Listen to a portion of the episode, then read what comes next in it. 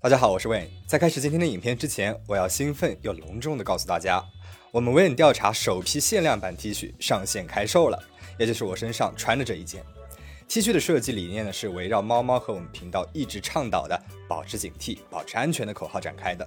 正面是英文字母 Take Care，寓意是保持警惕；而睡觉的猫猫呢，又代表了一直在影片里面所睡觉的蜜桃和喜力。T 恤背面的英文字母呢是 Keep Safe，和一只背着书包去上学的猫猫。寓意是希望大家不论去做什么，在哪里都可以保持安全。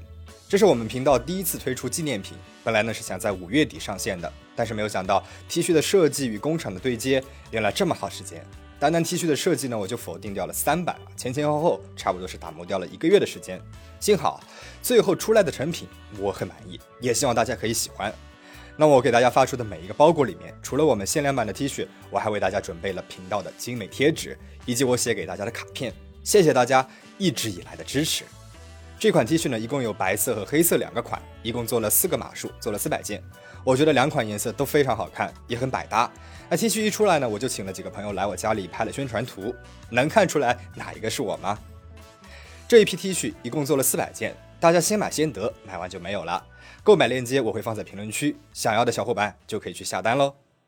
接下来我们正式开始今天要讲的故事。今天要讲的故事，曾经在十四年前的海外华人圈里面引起了轰动。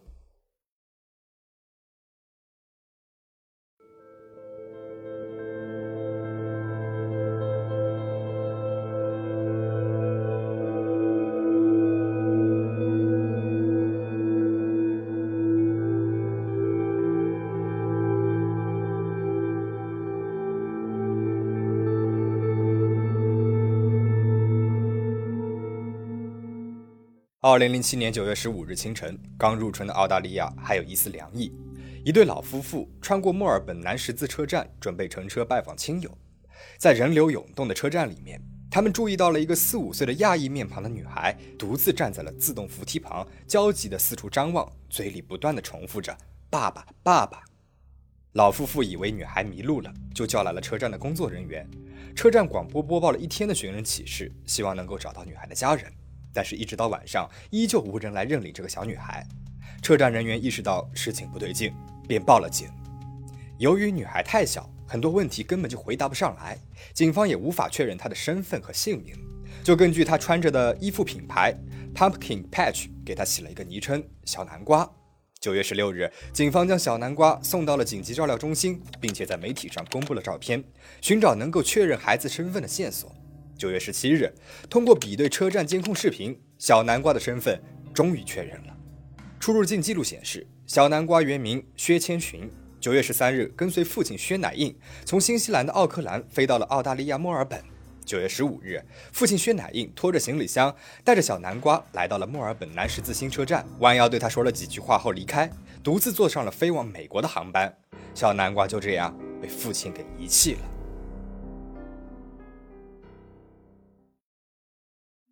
时年五十四岁的薛乃印是中国辽宁省抚顺市人。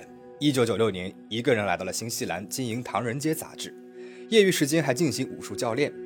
一九九八年，薛乃印曾经与一名中国女子有过婚姻，并且生了一个女儿，名字叫格雷斯。两千年的时候，两个人离婚，他的第一任妻子就回到了国内，而格雷斯呢，则留在了父亲身边。二零零三年，薛乃印遇到了中国女孩刘安安，两个人奉子成婚，生下了薛千寻。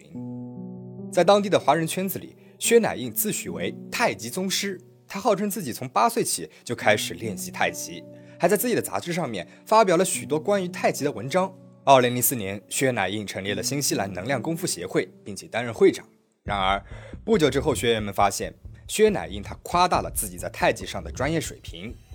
一位曾经和他一起训练的人说：“薛乃印介绍自己是教授，又说自己是一名大师，所以作为一名武术练习者，我用功夫大师来表达对他的尊敬。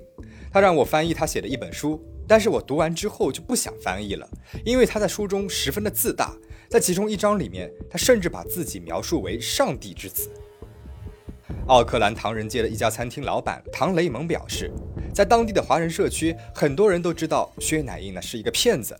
在带女儿千寻从奥克兰飞往墨尔本之前，薛乃印过得很不好，一直被金钱问题所困扰着。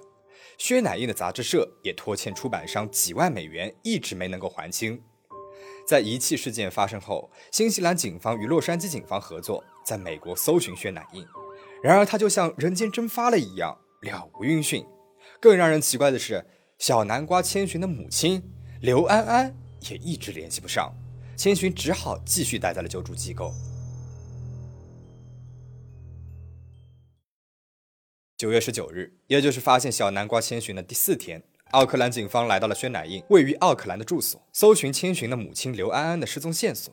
没有想到，在薛乃印家门口的本田汽车后备箱里，发现了一具年轻女性的遗体。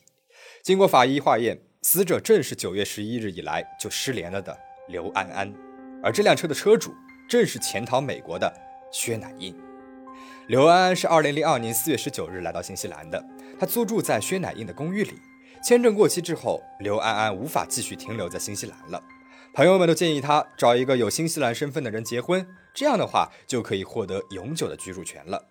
而薛乃印呢，早就对这年轻漂亮的刘安安有所想法了。在薛乃印的追求之下，二零零三年七月份，两个人结了婚。之后不久，女儿千寻就出生了。这一段婚姻在外人看来并不般配。薛乃印比刘安安大了二十五岁，几乎是他父亲的年纪了。在千寻出生之后，两个人的关系就迅速恶化。刘安安曾经因为薛乃印的暴力行为报警，在出警记录里面，刘安安描述丈夫向她扔东西、殴打她，还拿着刀子要威胁杀死她。有记录显示，二零零六年，刘安安曾经在一家妇女收容所待了一个月的时间，并且申请了针对薛乃印的保护令。根据新西兰 Prime TV 的报道，刘安安离开收容所时说他会回到中国的，但是不知道为什么，他最终还是选择留在了新西兰，回到了和薛乃印的家庭当中。在刘安安的尸体被发现之后，邻居史蒂芬向警方反映，刘安安失踪的前一天，曾经听到薛乃印夫妻俩大吵了一架，杀死刘安安的很有可能就是有暴力前科的薛乃印。在随后的调查当中，警方发现刘安安曾经以假名莱利克斯在三个约会网站上发布了自己的个人信息，并且表示想寻找来自任何地区的朋友，还说自己是单身，没有孩子。不久之后，刘安安呢就认识了一个名字叫宋卫红的男子。宋卫红也有自己的家庭，妻子女儿都在中国国内生活，宋卫红一个人在新西兰生活。宋卫红对美貌的刘安安一见钟情，两个人迅速发展成为了恋人关系。在给朋友的一封信件当中，刘安安曾经用非常露骨的语言描述了自己与宋卫红的关系。以前我好像性冷淡，没有什么兴趣，但是自从跟宋兄以后，我有了很多欲望，是三十岁的女人如狼似虎啊。在刘安安的私人博客上，有三篇日期分别为七月十二号、八月二十九号、九月十号的日志，提到了他与宋卫红相恋的点点滴滴，俨然是一副热恋小女孩的模样。不久，薛乃英发现了妻子的婚外恋情，原本就性格暴躁的他陷入了狂怒。七月二十八日，刘安安带着千寻来到了宋卫红在约翰逊维尔的家。薛乃英知道了他的下落，买了一把斧子，开车来到了威灵顿，闯入了宋卫红的家中，挨个房间搜寻，但是最终被宋卫红拿着步枪赶走了。九月十九日，刘安安带着女儿回到了家。十一日晚上，薛乃英再次起了杀心。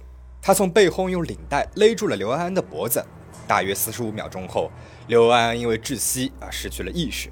三分钟之后，刘安安窒息而亡。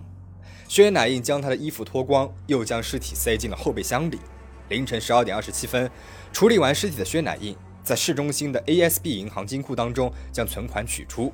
把装有刘安安的尸体的汽车停在了家门口，然后带着三岁的女儿坐上了逃离新西兰的飞机，随后把她遗弃在了墨尔本南十字车站的大厅里。